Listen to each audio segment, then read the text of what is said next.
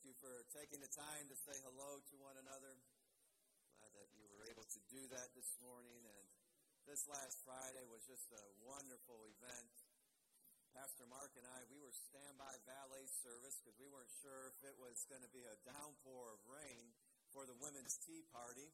So we were there. We had some canopies up, and and uh, the rain held off for most part. So I was, you know, still here for the event and and uh, not in the room, but checking on things. And it was just a wonderful time. And just as I was greeting ladies on the way out, they just were so encouraged. So thank you to all the women who gave so much. Uh, yes, thank you. The desserts, the de- decorations, your time, your effort, your love. And thank you to my wife for leading it all. It was a wonderful time. Well, it's going to continue to be a wonderful, busy season here. Uh, we're grateful for that. If you'd like to connect with us online, you can do that. Hit the uh, connect button on there here in the room. If you're looking for a church home, you can pull out a connect card, fill it out, and put it in the uh, giving box. And there at the giving box, you can do your giving as well. You can online hit the giving button. Here, you can use an envelope and put your giving inside that envelope and put it in the box on the way out. Let's continue to be faithful in our giving to God as He has been faithful to us.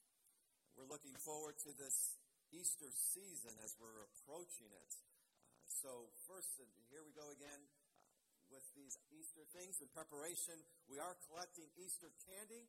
Uh, we're going to be doing that uh, starting today. Sorry you didn't know about it, and uh, but we're letting you know now.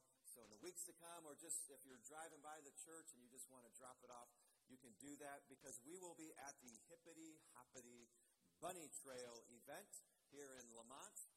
And uh, we will be sharing our smiles and love and candy with the community and any information they want about our church. So we're starting to do that.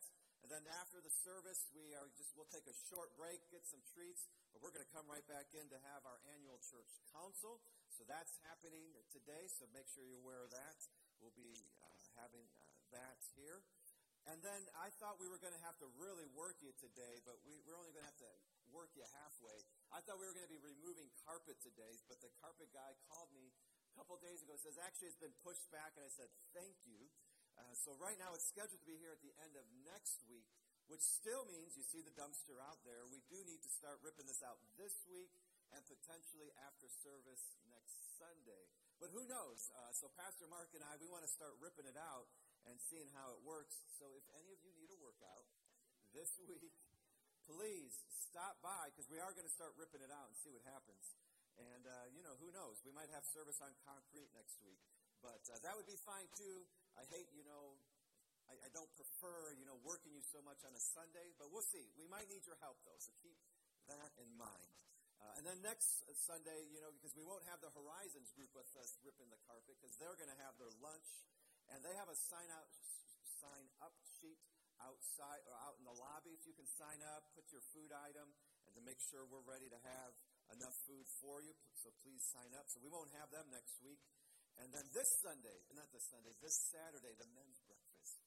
Men, I think I think most of you would say that we're going to have French toast. You'd say, "Oh yeah, I've had French toast before. I don't. Maybe I'll skip this one." There will be a special uh, recipe of French toast you've never had before. So just come Saturday to find out what that special recipe of French toast is. It, it takes two days to make, and it will be starting on Friday. Seriously. And so, but make sure you're here for the men's breakfast at 8:30 this Saturday. Well, last week we talked about Hezekiah and how he was insulted, well, how he could have been insulted, but he remained a giver was not offended that people were laughing at his generosity, that people were laughing at his giving. And he refused to, to be offended, and he kept the doors of the Jerusalem open. He kept the doors of the temple open so that even those who were laughing at him could experience the presence of God. And that's where we need to be today. We need to be people that our doors are open. The presence of God is here. I'm not going to close the doors to anybody in this day and age. I believe things are winding down. I think it's clear. I was reading in Scripture and, and just uh, in Luke chapter 3, and it was this setup of the political setup of what was happening as Jesus was coming onto the scene. But it was this the writer of Luke was writing the political background. He was like, hey guys, look at this political scene that we're seeing. But don't worry, Jesus is coming. And I believe we have a political background around the world that is setting things up for this to wind down. And I just share that with you. Now, we don't know the day or the hour, but Jesus says we can know the season. He says, where there are vultures, there's a dead body. We can know. There are signs that God gives to us. There's a the Spirit of God that He puts into our hearts that we can know the season. And I just say this, I say that to say this, that we need to be ready to lead anybody to Jesus. We need to be ready to just share our, our faith with somebody, to encourage them in this day and age. We need to be ready. I believe things are winding down, so we don't have time to be offended. Can I say that? And I'm going to say it several times in this sermon this morning. We don't have time to be offended. We've got to be people who are ready to love. So this morning I'm going to actually take the message to the, the, the New Testament, if that's okay with you. I, I, know we've been in the Old Testament, but to continue this message of not being offended I, I, and the power of not being offended, I, I just wanted to go to the New Testament. Matthew chapter 18, verse 21 says this. Then Peter came to him and asked, Lord, how often should I forgive someone who sins against me? Seven times? No, not seven times, Jesus replied, but 70 times seven. Can you just sense the reality of life, of life in Peter's question? Can you just kind of feel that? Can you, can, are, do you live? Are you breathing? Can, have you been there before? Like, Lord, this has been tough. I just get knocked left and right at work, sometimes at home, sometimes in the neighborhood, in the news. I mean, I'm just getting beat up all around. Lord, how many times do I really have to be nice? I mean, do I have to keep being nice? Is there a limit, Lord, to being nice? Because I need to know, because I you've been teaching us, and that's what Jesus was doing with his disciples. Jesus was helping his disciples to be to receive the fulfillment of the Word of God. The Old Testament was the law. It was the Word of God, but it was the law. And it was just a teacher until Jesus came to fulfill the law. Now, what the law did, the law gave us spiritual calculators, and we could keep track. And this, this is sometimes I think about this. I say, God, man, it just seems so easy in the Old Testament. Like you knew if you were a bad person, you knew if you were a good person. You knew if you had to talk to somebody, and you knew if you just could leave somebody alone. And you had these spiritual calculators, and you were given the parameters so you could know who to forgive and who you could, that person, they, they, you didn't have to forgive them. You, you stoned them to death. There's no forgiveness to them. And so you, you knew what was happening, but Jesus was fulfilling the law, and he was telling them it's no longer about holding a spiritual calculator over somebody. And you could see that in, in Peter's response, okay, God, Lord, you've been teaching us to love. All right? And you could kind of just feel that love that Peter thinks he's expressing. All right, seven times. Seven times. God, seven times. That's a lot. Did you see that I'm really growing in this? I think in my past I would have gave people two chances. But I'm going to give them seven chances, Lord. And Jesus is saying, no. The fulfillment of the law is you throw the calculator out. And I say it's unlimited. 70 times 7, basically, Jesus was saying, it's unlimited. There is no limits. There is no points in the story that you say, No, I can't do this. And you find yourself saying, Lord, I don't know if I can live that way.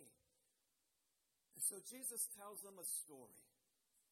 He tells them of a story of a man who owed a king, in our terms, millions of dollars. He tells them the story that this man was put in prison by the king because he couldn't pay the millions of dollars.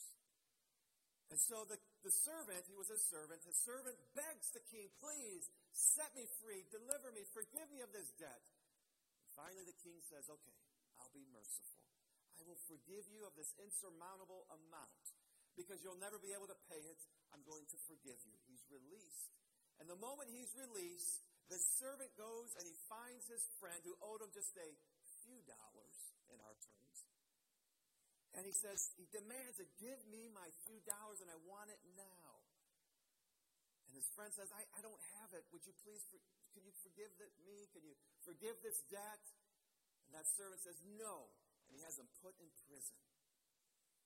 Let me read to you now what the, the king's response. This is a parable that Jesus is sharing.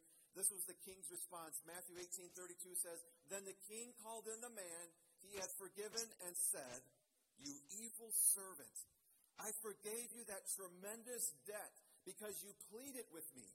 Shouldn't you have mercy on your fellow servant just as I had mercy on you? Then the angry king sent the man to prison to be tortured until he had paid his entire debt. That's what my heavenly Father will do if you refuse to forgive your brothers and sisters from your heart. Wow. And I want to share something with you today. I want to, I want to give you a, a picture in just a moment, but Jesus is helping these disciples to see something. He's explaining to them why you are why I'm commanding you to have unlimited mercy. I want to explain something to you why you should walk around and be ready to forgive anybody. The reason that you should let, be willing to smile at somebody who has hurt you. The reason why you should lift somebody up who maybe pushed you down the week before. The reason why you should look at, at people and say, How can I help you? I know you've hurt me. I know you've been mean to me, but how can I help you? The reason why you should do that is because that's what I'm doing for you. I'm going to forgive you of an insurmountable debt. You have an insurmountable debt. It's called sin. For the wages of sin is death. That is the payment for the sins, for our sins. I don't care if we're just somebody who maybe had, maybe we've never been in jail before. Maybe your name was never put on the board before. That's what happened in my elementary school. The teacher would put your name on there, and you put a check mark and another check mark, and pretty soon three check marks, and we got paddled at L. Marshall School in, in Joliet, Illinois. We still got paddled. Look how I turned out. I didn't get paddled, I should say, but I saw the I had the fear of God in me. I saw some kids getting paddled in school. All right, before I detract and, and get in trouble and start a political uh, discussions, let me stay focused. I don't even know where I was going with just started picturing, picturing being paddled, and I lost train of thought.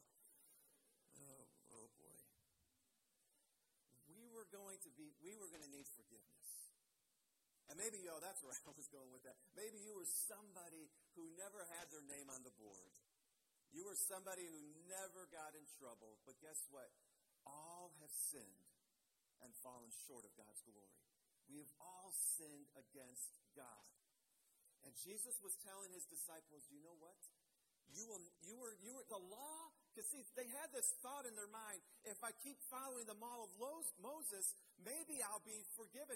Uh, if I do this, if I do make this sacrifice, then maybe I could come into God's presence. And, and even though they knew that they really weren't, it was just, it was just the law, it was beginning to work in them that they were good enough. If I just obey the law, if I just do the sacrifices, if I just go to the temple, then I'm good enough. And Jesus was saying to them, no. The law was just a teacher. It was just to get you to this point. The reality is, all of those lambs you sacrificed, all of those bulls that you sacrificed, every time you came to this temple, every time you read the word, none of that ever added up to being good enough. It was still not good enough. You could stay in this church every day of the week, every minute of the day. You could come and give all of your money to God. You could come and spread the gospel to every human being on this planet, and you still would not be good enough for heaven. You would still not pay for the debt of sin. Think about that. You and I, yes, in, in the sense that we were Adam and Eve, we were given perfection, and we rejected it. All have sinned. We've all have sinned. And Jesus said, because of that sin, you will never be able to pay it off, but I'm going to pay it off for you. And because I am willing to pay it off, you need to be willing to do the same. So, we need to be willing to forgive people. We need to be willing not to be offended. Because being offended is a trap. All right, I never wanted you to forget this, so we're going to try this. We're, we're going to see what happens. I hope no pastor in this uh, in this illustration, no pastor should be uh, harmed, but we'll see what happens. All right, you know, and and um, we're going to see what happens. Hope Mark don't lose a finger. I wanted you, and we're going to do this because it's just a visual, and I never want you to forget that being offended is a, is a trap, and this will probably be humorous, but then we're going to try to get serious. But, um, yeah, the pressure is, is on.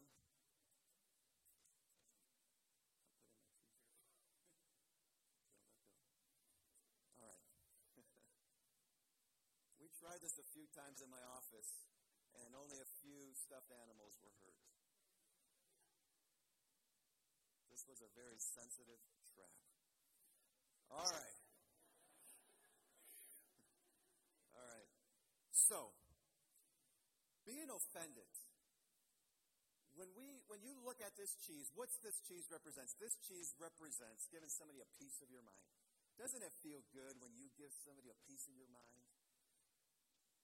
This cheese, what does it represent? It represents when you when somebody hurts you at your job, at the workplace, and you see, you see them hurting or struggling, and you walk right by them saying, You needed my help, now you're all on your own because you hurt me. Doesn't it, and in our flesh and in our mind, doesn't it kind of feel good that you had that power over that person? They hurt you, now you're going to hurt them back. Maybe your spouse wasn't nice to you. That happens. I'm not always nice, asked Tara. That happens. And then what's, what, what's your response? Well, if they're not going to be nice, then I'm not going to be nice either. Doesn't that feel good sometimes? Oh, I'm not going to be nice either. You know? if you're going to be mean, I'm going to be mean. If you're not going to give, then I'm not going to give. And that is the cheese. That's, that's what we're looking at. And we think this feels so good. All right, here's another one, last one. Beeping the horn. Oh, doesn't that feel so good? And I keep, I always justify it. I'm like, well, they wouldn't have put the horn there. It's for our safety, right? We've got to use the horn. And then sometimes I got to say, okay, I know it feels so good to lay on the horn, but I'm not going to do that. Because when we go after the cheese, yeah, and we, we'll, we'll leave that there for a minute. Here, you can take that. We'll leave that there for a minute. Thanks, Mark. Glad you weren't hurt. Being offended is a trap. And what Jesus was telling his disciples, he was telling them when you do not forgive, when and in my and what I'm sharing specifically, when you allow yourself to be offended to the point where you're not willing to forgive, you go back into the trap that I took you out of. You go back to the prison, the prison that I took you out of the trap that you were in, we were all in a trap called sin. Every one of us, we were, we took the cheese. We did. Adam and Eve, they took the cheese. They just couldn't help themselves. They had everything. God had given them everything in the garden, but it was just this one tree that they couldn't eat from. And they took it. They took the cheese. And we've all been there before. We've all done it. We've all given into our flesh. We've all given into our sinful nature. We just couldn't help ourselves. God had given us so many opportunities and He had given us so many things to enjoy, but we just wanted to know what that felt like. We just wanted to have that experience. We just wanted to go for it. And Jesus said, when you do that, you are trapped and you go back into prison, and it is a trap being offended. You, all right, well, I think we got it. Here you go, Pastor Mike. You can handle that and put that back. Thank you. When we when we are people who are easily offended, we are gonna we're, we're gonna be in a trap. And the reason why, again, I just do that visual is because I just always want you to say to yourself, don't take the bait. Don't take the cheese. Remind yourself.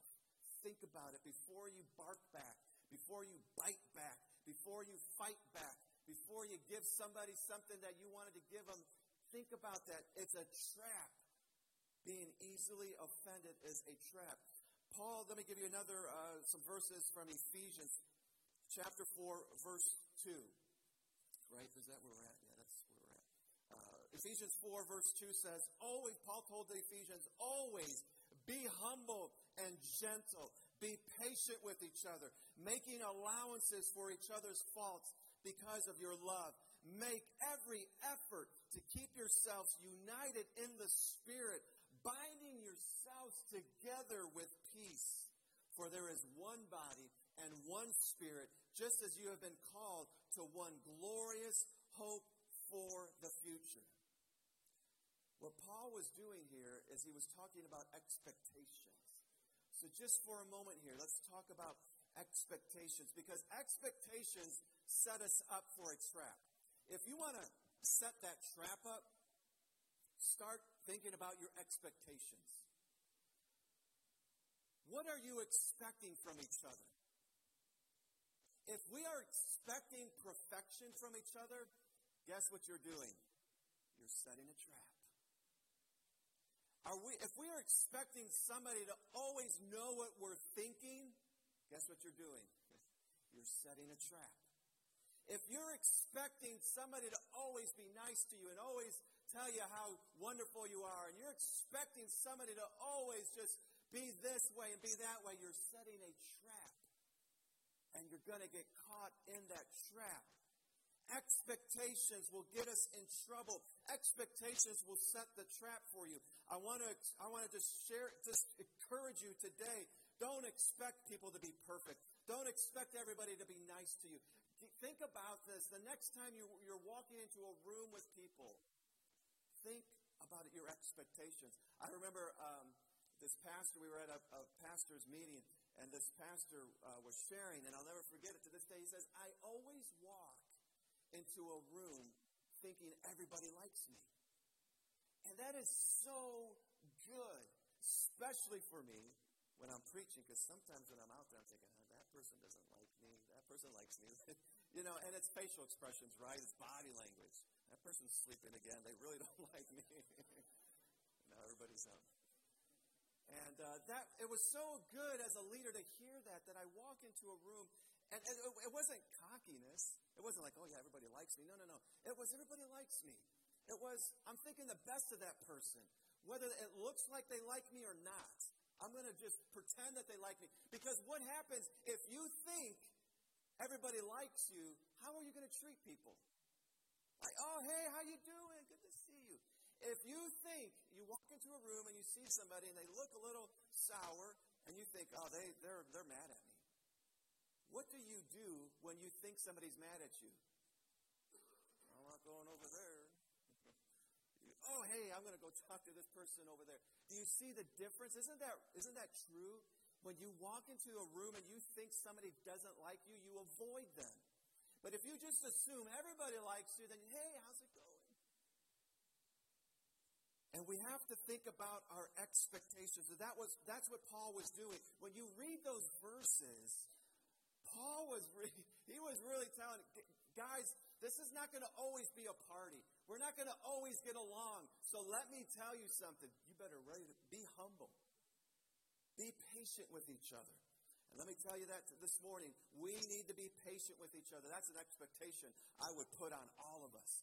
We need to be patient with one another. You need to be patient with me. Please, I am, I am asking you, be patient with me. I'm going to be patient with you. Let's be patient with each other. Let's have that expectation. I'm going to have this expectation and realize that nobody is perfect. And so I am going to be patient with people. The book of Hebrews says, For the joy set before Jesus, he endured the cross. Do you know what patience does? Patience allows us to pause and to think. Jesus had to embrace that moment on the cross. He had to look beyond the cross. He had to look beyond the pain. He had to look beyond the insults. He had to look beyond the suffering. And he had to see the joy that was set before him. And when he saw the joy, when he saw you and I in heaven, when he saw our freedom, when he saw our peace, when he saw our healing, when he saw the strength that he was going to give to us by dying on the cross, he then was able to endure Patience allows us to see the joy that's set before us. Patience, I love this proverb. I, I quote it all the time, I, I, especially to Tara. She hears it all the time. A soft answer turns away wrath. Do you know the only way to give a soft answer is to be patient?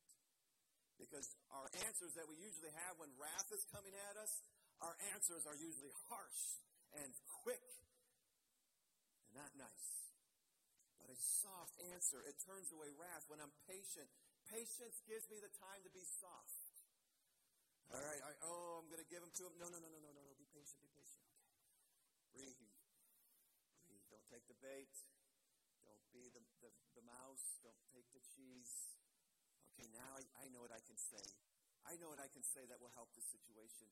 I know how I can turn that wrath away. I know what I can say. Patience allows us the other phrase I love that Paul gives to them is allowances. He says we need to make allowances for each other. And I want to encourage you, we need to make allowances for each other. How many of you how many of you had a dad that gave you an allowance? Now, nobody? Was it Doug, really? You didn't give your Man. Well, oh well. We'll talk about that later. I had a dad. I had a dad that gave allowance. But, uh, so there was three of us. I had an older brother, five years older than me. A sister was four years older than me, and I was the youngest. I was his mistake, he called me. And uh, four years later, he, was, he only needed two kids. My mom wanted three. So when he gave allowances, this is what he, he would, I still remember this. He would come. My brother, he would get a couple of dollars. My sister would get a couple of dollars. You know what I got? Change. All right, we're going to leave that there. I wasn't offended. But I got an allowance from my dad. You know what? We need to live this way spiritually. We need allowances. We need an allowance. You know, I need to come to Tara once in a while. Tara, do you have my allowance?